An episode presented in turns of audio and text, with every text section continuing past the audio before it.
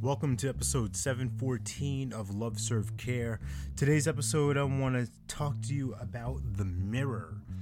The mirror in this case is what happens when you meet a you.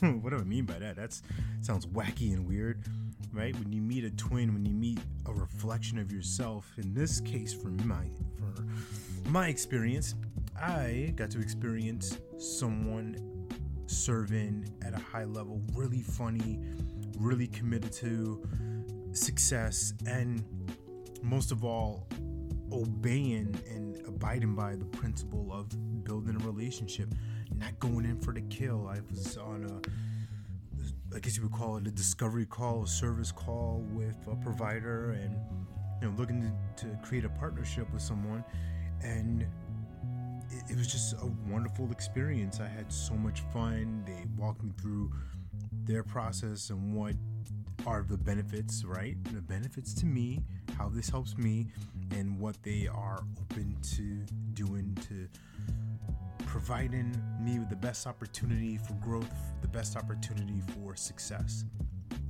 And I was just blown away. I mean, I, I was smiling, laughing. I was I was damp from laughing a little bit because this person was just hysterical with the, how relatable they were, how funny, and how sure and confident they were of the results they could deliver.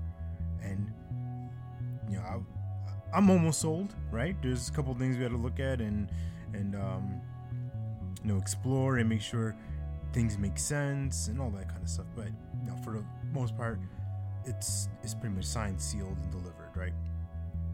Now, why do I say all that? Because this is the opportunity that we have with the way that we have clients and prospective clients experience us.